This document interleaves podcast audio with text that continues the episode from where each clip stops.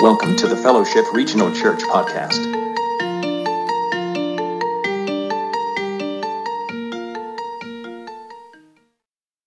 We've been studying the book of Luke, and Luke's writing has started off with this very kind of upbeat picture of Jesus and his ministry. And it started at the baptism in the Jordan River with John the Baptist, and John the Baptist baptized Jesus. And then the clouds open up, and the Holy Spirit comes down in bodily form like a dove, and a voice from heaven This is my Son, in, whom I love, and in whom I'm well pleased, thunders from the sky. And all the people are just like, This guy's legit, you know? Like, this guy's legit. He goes into the desert, he fasts, and he prays. And then he faces temptation while he's there, and he overcomes it comes out of the desert and he begins to call disciples, people to follow him. But here's the thing we like about Jesus. Is it's the same thing that it's the same thing we always like about Jesus is that he never does what you think he's going to do. Like you got an idea because the church board, right? The, the deacons, I'm speaking generally, not about ours, but the church board is going to say, well, I don't really know that's a good idea. I was at a church one time and they, there's some teenagers smoking cigarettes in the front lawn out by the lamppost on the sidewalk. And, uh, and uh, these kids had never been in church. They didn't know the rules. Uh, they obviously didn't know the law. Well, they didn't care, but they came to church. Now they're out there smoking cigarettes on the, by the lamppost. And the, the elders said, This has got to come to an end. I said, These dudes have never been in church their whole life, and they just came, and now we're going to jump on them by smoking cigarettes by a lamppost out front? Well, we just can't have that. It looks bad. It looks bad. Jesus is kind of like one of those guys. He doesn't really, oh, does it look bad? I don't care if it looks bad. Jesus doesn't really care. So then he calls these disciples. And who does he pick? Oh, yeah, you know who he'd pick. You know who the church board would pick. Their, their hiring committee, right? The hiring committee goes through and they check all the credentials. Does he come from a Southern Baptist uh, seminary? That's number one importance. Is he a good preacher? Yes. Can he keep the funds up, right? Well, then let's hire that guy. Jesus? Jesus goes looking for disciples. And it is just a tax collector? No. Fishermen? Sailors? These guys in their potty mouth? And then a Jewish rebel? Simon the Zealot, he's called? And then all these other unlikely characters. And then all of us who read the story are like, you know, I like this Jesus guy. I like him. Look, he doesn't pick the right guy. He picks, you know, you know, his guy. Like, do we like this about Jesus. And then anytime the Jewish, like the super religious Jews, show up to Jesus and they want to question him and want to try to try to pin him down on some issue, Jesus finds a way to squirm out from underneath it, you know, and like a rattlesnake, he ends up on top and he's biting you, and you don't know what happened. He always puts those guys in their place. And then everybody who reads the story is just like, I like this Jesus guy. Like, he's legit. And the sick people show up. And they come and they cry to Jesus. And instantaneously, heals them. This generates quite a bit of interest in Jesus. People want to get around him. And some people say somewhere between 15, 20,000 people are trying to follow Jesus at this time trying to be around him all the time. He can barely get away to spend time with his disciples, he can barely get away to pray. Always people wanting his time, his attention. Everybody loves Jesus. And Luke's writing, in the very first part of the book, it's this upbeat, exciting ministry. Everything Jesus does is awesome. But then we started talking about most recently in the most recent stories that Luke starts to sprinkle in these little bits and pieces of something about Jerusalem and something about suffering and dying and something about having to go to the cross, something about resurrection. But the disciples could not understand it. But how could you understand that? You look around, it's moving forward. We got building programs, we were hiring people, the ministry is getting bigger and bigger and bigger. Jesus' fame is, is getting, you know, more well known. You can only assume one thing is happening. There's only one thing. You can only assume one thing. If you were there, the only thing you could believe is this He's building an army. This it's an army. It's a ragtag army, but it's an army. He's building an army. And he's going to go after Rome. And he's going to give back the promised land to the people who deserve it. And then he's going to be the rightful king. You could only come to that conclusion. That's the only conclusion to come to. But Jesus keeps tossing this in a little pinch of it here and a little pinch of it there. I'm going to go to Jerusalem. I have to go to Jerusalem because there I will suffer and I will die and I will resurrect. But the disciples could not understand it. And then kind of this, this cold breeze blows into the book of Luke about the end of chapter 9. It's kind of the first effects of, of winter as it just kind of blows over. You know those in between days to where you left the house and you were like, oh, I'm probably going to need a coat today. And it just kind of blows in through the pages of the book, right about chapter 9.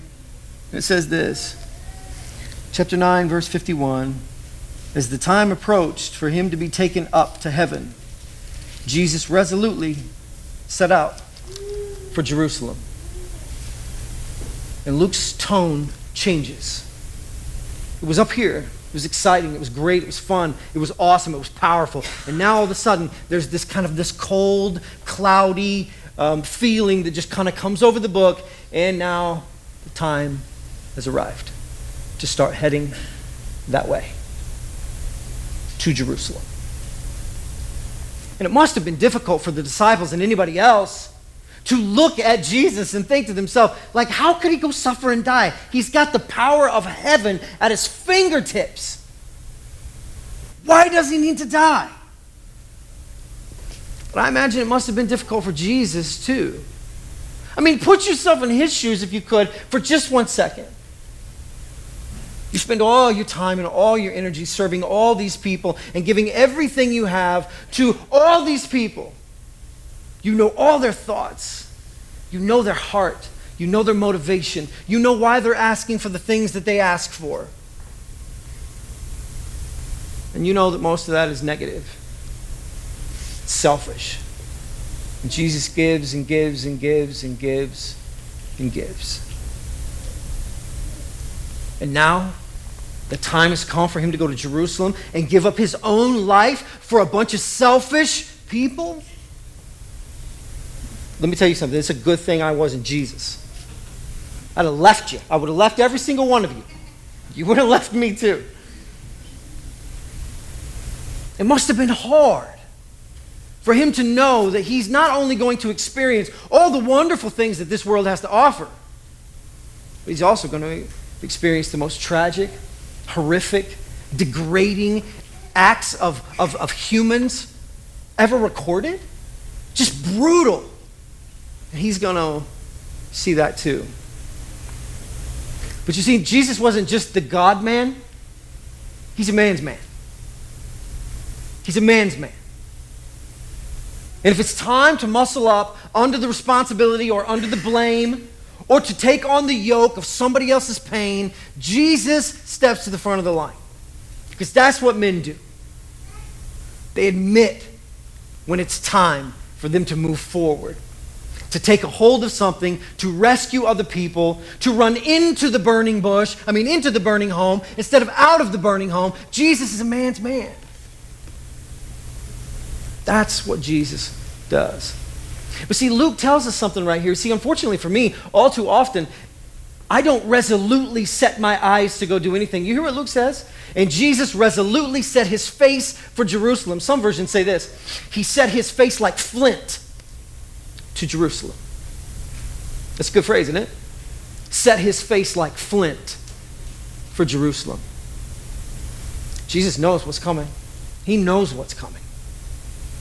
He knows who deserves it and who doesn't deserve it, which is none of us deserve it. He knows. But he understands that the role and the responsibility that he plays is to make his, make his way there so that he can establish a relationship between us and God. Because without him getting there, we do not have this. Unless Jesus gets to Jerusalem, we don't have this. There's no salvation for anyone if he doesn't get there.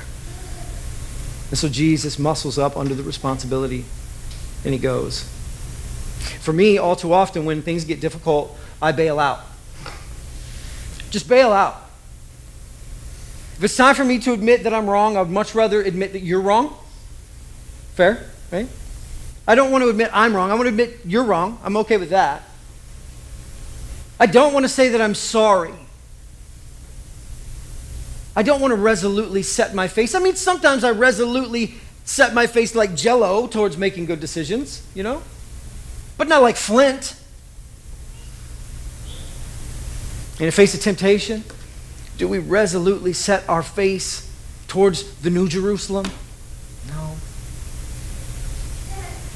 How can Jesus look at Jerusalem? How can he put his eyes in Jerusalem and say, I'm going to go there and die? Luke tells us. Luke tells us. Check this out 951. As the time approached for him to be taken up to, taken up to heaven, Jesus resolutely sets out for Jerusalem. You know what the word taken up to heaven is? You know what that word is? Ascension. Do you see what just happened?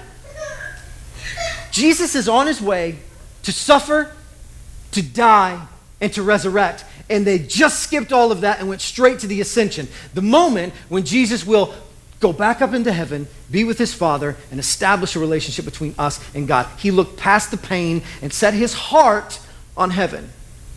Do you know how to get through the hard things in this life? Stop setting your heart on the fear. Stop setting your heart on financial security. Stop setting your heart on the things that are scary or the hard conversations. Stop setting your heart there. How can you look into the face of so many scary things in this life? I can when my heart is set somewhere else.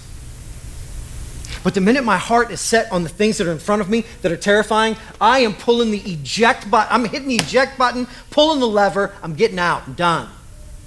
Because it's too scary. But when my heart is fixed on heaven, I can move forward. There's a verse here in Philippians that explains Luke's statement clearly. Philippians 3 12 through 14. Not that I have already obtained all this, Paul writes, or have already arrived at my goal, but I press on to take hold of that for which Christ Jesus took hold of me. Brothers and sisters, I do not consider myself yet to have taken a hold of it, but one thing I do, some of you need to hear this, one thing I do, forgetting what is behind straining toward what is ahead. I press on toward the goal to win the prize for which God has called me heavenward in Christ Jesus. He has set a path for you. He has set a path for you. He knew you were going to be where you are right now in your relationships, in your life, in your work, in your job, in your health. He knew that a long time ago. He knows where you are right this second. He knew you would be there. This is the race marked out for you. And He has equipped you fully to run that race. There's another verse in Hebrews 12:1. Therefore, since we are surrounded by such a great cloud of witnesses, let us throw off everything that hinders us and the sin that so easily entangles us. And let us run with perseverance the race marked out for us. Since Jesus' eyes were on the ascension, the time when he would meet with his Father again, he could look Jerusalem in the face. He could look the terror in the face. But you cannot look your fears in the face if your heart is set there. If your heart is set on the fears that are there, that your heart has to be set in heaven. This is what we learn here. As we've mentioned in the series a few times, Luke's writings also change thematically. And so from this point forward, from chapter 9 on, something happened. Luke will begin to talk about Jerusalem about every single opportunity. Every move Jesus makes, it will be and on his way to Jerusalem. And while they were headed to Jerusalem, and now on their way to Jerusalem, Luke does not want the reader to forget we're trying to get to Jerusalem. Don't forget we're going to Jerusalem. This is important. It's called the travel narrative. For nearly the rest of the book, a couple of other things will change thematically too.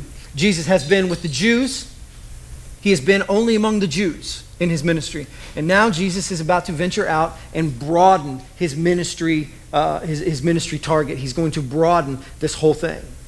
It's not just about the Jews anymore. Now the message is for everyone. The heathens, Gentiles, the Romans, and yes, even those filthy Samaritans. Luke 9, 52. And he sent messengers ahead of him who went into a Samaritan village to get things ready for him. Now, if you're new to who the Samaritans are, they are a people group that are half Jewish, um, half Gentile, but they have their own kind of worship idea, and it's kind of a Jewish idea, but they don't worship in Jerusalem. Do you remember this argument that happened with Jesus the, with the woman at the well? Jesus meets her at the well, and he says, "Oh, well, hi, how you doing?" And she, he's like, "You know, you got a lot of men in your life." Remember this conversation? And then, and then she says, "Oh, I see that you're a prophet." And then she says this: "We worship on Mount Gerizim." Do you remember this? The Samaritans in Jesus' day, Jesus is at this well with this woman. She says to him, Yes, but we Samaritans, we worship at Mount Gerizim. Check this out. Last summer, my cousin Jake went to Israel. He's trekking through the land, and he goes into a place called Samaria. And he meets some people who live there, Samaritans. And they started talking. And do you know what conversation unfolded right there in front of him? He said, Oh, you're Protestants. Yeah yeah, yeah, Protestants. Well, we worship on Mount Gerizim. This summer, this last summer, do you see how ingrained this idea? We are so different than the Jews. Jews go to Jerusalem because they're doing it wrong. We go to Mount Gerizim. Some of our ideas the same. Our God is the same, but we go here. And so, because of this huge schism between the two, the Jews had nothing to do with the Samaritans, and the Samaritans had nothing to do with the Jews whatsoever. This is a massive hatred. And now Jesus is on his way to Jerusalem, and he wants to go through a Samaritan village. Verse 53. 953. Luke 953. But the people there did not welcome him because he was heading for Jerusalem. When the disciples, James and John, saw this, they asked, Lord, do you want us to call down fire from heaven and destroy them?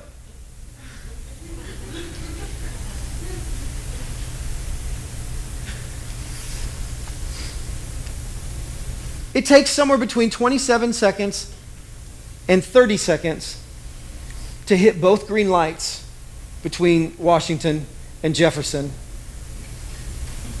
on Madison. You follow me? Somewhere between 27 and 30 seconds to make it from Washington to Jefferson. That's not hard, right? Yet, there's always some sap who wants to peruse the downtown. Oh, look at it. Oh, that guy. Same ones that park in the middle of the aisle at Walmart with the grocery cart. I'm going to bust your heels. You know? 27 to 30 seconds. That's all you get to hit both green lights. That's it. The reason I mention that, and the reason I know it's 27 to 30 seconds, because I've timed it multiple times. Because I wanted to know. Maybe I have an unrealistic expectation of people to, like, hey, guess what? Make both green lights. I'm not a guy that's always in a hurry, but occasionally I will lapse into this old guy, uh, this old version of me that wants to be in a hurry and move on. And here's the reason why because I have already admired our scenic downtown. I've already done it. I read the names on the buildings, the dates. Like, oh, that's interesting. I've already done that. I've gone by our fine courthouse lawn with our 10 foot checkerboard. You with me? Do you know that exists? Have you played it yet? Want to get beat? Meet me out there after church. I go first. I go first. I've already done that. I've already, I've already admired the bicycle swap rack program on the corner. You know what I mean? I've already, I've seen all this. I've gone by slow and look, oh, that's interesting. Oh, that's... I, I do have some interest in the bicycle swap program. I, I, don't, I don't want to get arrested for stealing one. I don't know what the rules are. I have to ask. But the, I do. There's, there's some interesting things. But, but here's the deal I've already noticed those things. And sometimes there's people who pass through and they don't, they're not familiar with it. So they're, they're, they're gawking, right? Huh. And all the while, I'm looking at my clock like 14, 15. Not going to make it. I'm not, they're going to make it. I'm not going to make it. That, Lord, do you want me to call down fire from heaven and burn them up? Because that's the thoughts that come through. Do you want me to call down fire, freaking burn up the stoplight, the whole intersection? Because these are the kind of things. When I read this story, I thought Washington to Jefferson. That's what I thought. Because it's not hard to make both lights.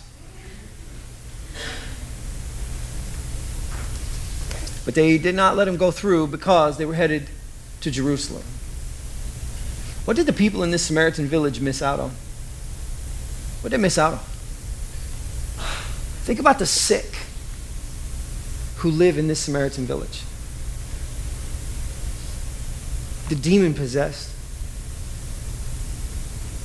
the broken, the poor, the hungry, People who absolutely need to hear the encouraging words of Jesus, who need to know about this new message that guess what? God is now including you in his plan of salvation, where you have always been ostracized. Now he's welcoming you as an equal with your Jewish brother. But they don't get the message. Why? Because they refuse to challenge the old guard because they refuse to challenge the old belief system. You see, sometimes racism exists just because daddy's daddy daddy had, daddy was a racist too, not because of some sort of personal reason or personal belief. It's just adopted. And see, bigotry is the same way. And being judgmental is the same way. These are all learned things. Go to a playground at a school and you watch four and five year olds play for a little while. They don't have any idea what color anybody is. They do not know, they do not care. They don't know how much money their moms and dads make. They don't know what kind of shoes they're wearing. None of it matters at all. But when we get grown up, then we get picky. We get bossy. And we get better. Better than you. Better than you.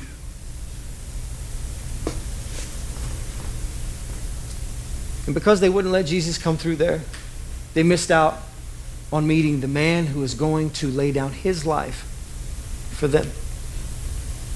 They missed out on that opportunity. What about us? Are there people in our life, in our community, in our family that we just brush over because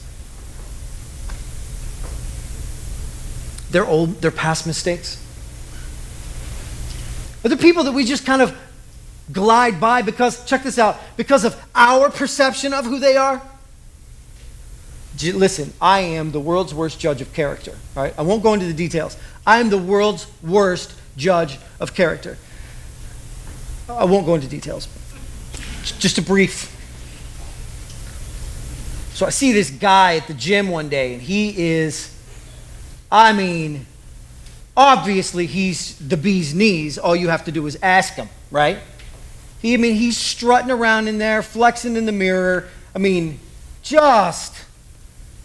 And I parked outside. I was trying to go into the gym, but I couldn't even get myself to go in because I was like, is this what I look like when I'm in the gym?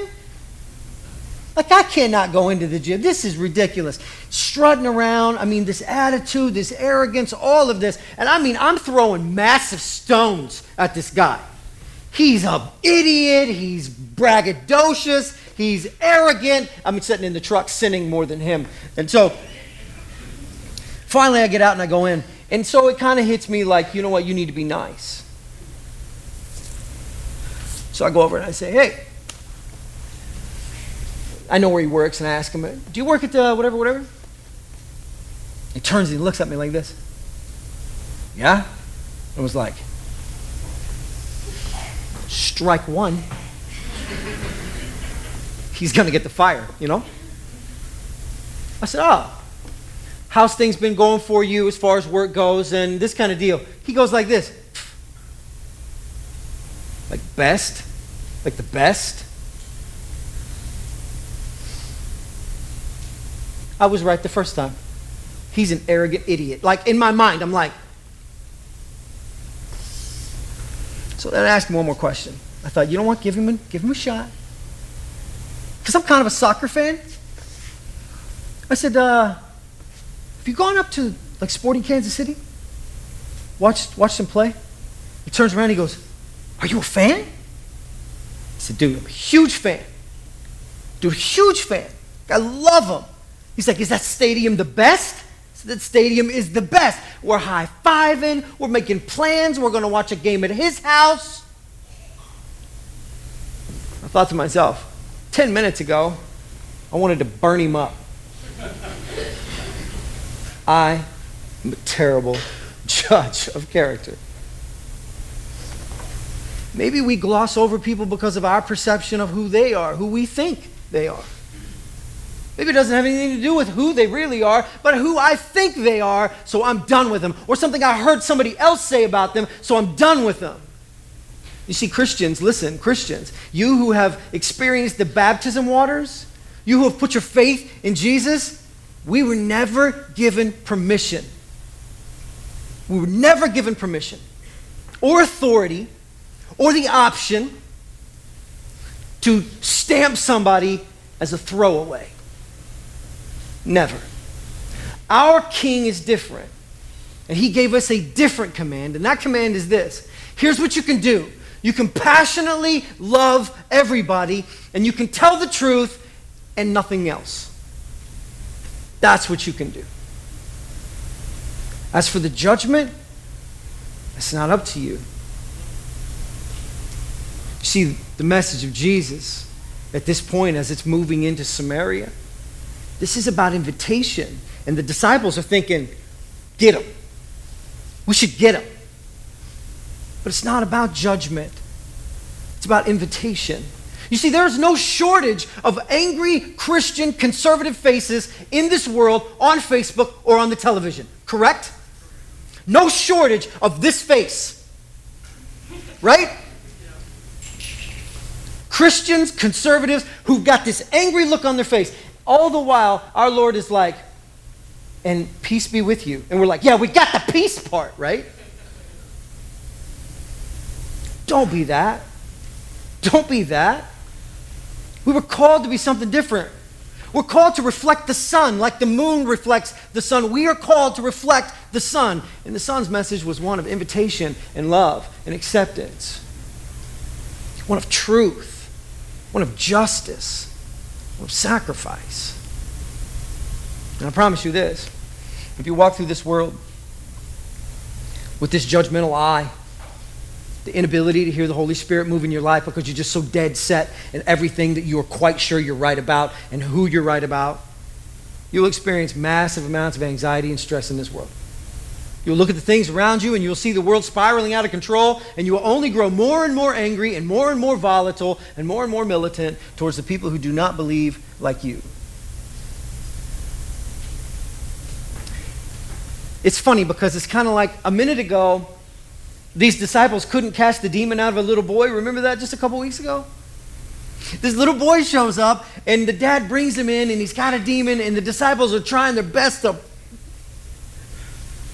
cast this demon out and they can't cast the demon out. And now all of a sudden they're mortally they're mortal combat equipped to like just call down fire from heaven. Lord look i don't want to. I don't want to. I'm just saying if uh you want to get him?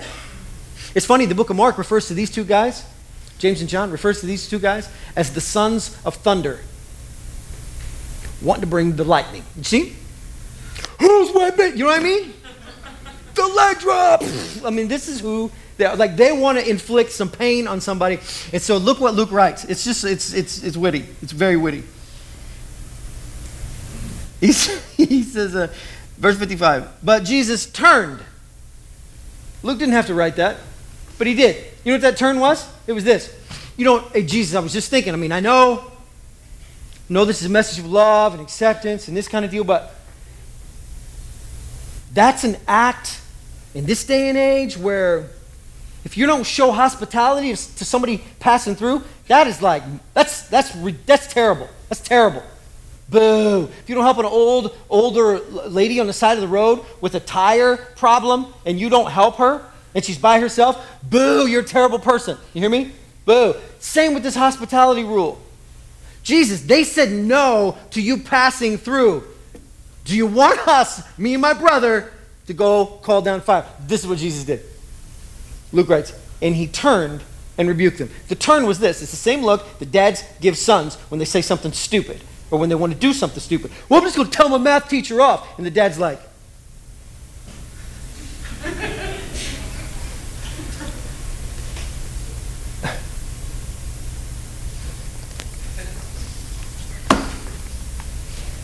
No, I don't. I don't want you to call down fire from heaven and destroy people. No. No. And look what Luke writes. Verse 56. And they went to another village. What has our bigotry caused us to lose out on? What has our judgmental attitude caused us to lose out on? Well, I'm not going to spend much time with church people because church people are like, you know? Like, oh, church people, you know? Well, you shouldn't say that and you shouldn't do that. No, I'm not spending time with church people because they're this way. Really? This is why I love it when people meet the church people here because then they're kind of like, uh, I don't think your church people know how to be church people the right way. they, they're pretty sure they're doing it wrong because I saw tons of tattoos. Some people had piercings on their face. Like, I don't know that this is okay at all. Jesus picks, this is the team Jesus picked for us.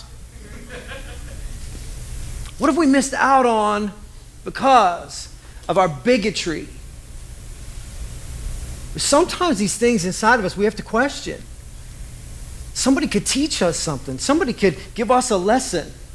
Sometimes I get caught up in that deal. What can I teach somebody? What can I tell somebody? Instead of what can somebody teach me or tell me?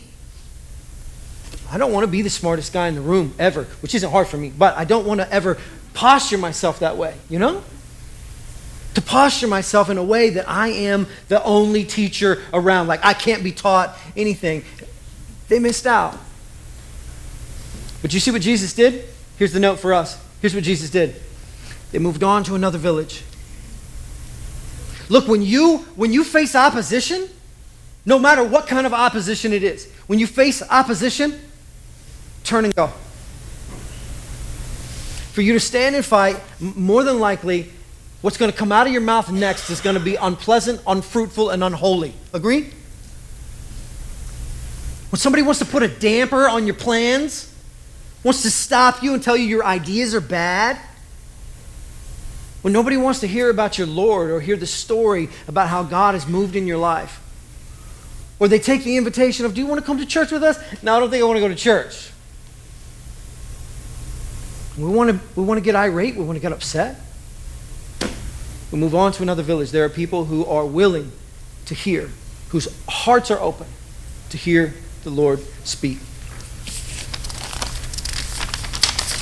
We are to extend a message of love and truth to the people who hear it. And we are to love everybody who doesn't. And that's the mission, that's the call on our life. Um, let's close, but before we do, let's, uh, let's pray. We need to pray for Travis Bearden. Um, unfortunate, he had an unfortunate 4th of July accident. Um, he's got some surgeries coming up on the leg uh, that he busted up. Um, Jay Thayer is back. He was down this last week, so thankful that you're back and back up to health. Um, that's a good deal. Um, what else were you? Seemed like there was another one. Youth. All the crazies are headed to Colorado. and they're taking kids with them. So. Luke said, Luke said, hey, you want to go to Colorado? Yeah, by, by myself. You know, I don't want. With you? No, I don't want. No, but I do want one of those cool shirts. So bring me one of those. That'd be great. Um, so let's pray, and uh, we'll uh, we'll uh, we'll break out of here.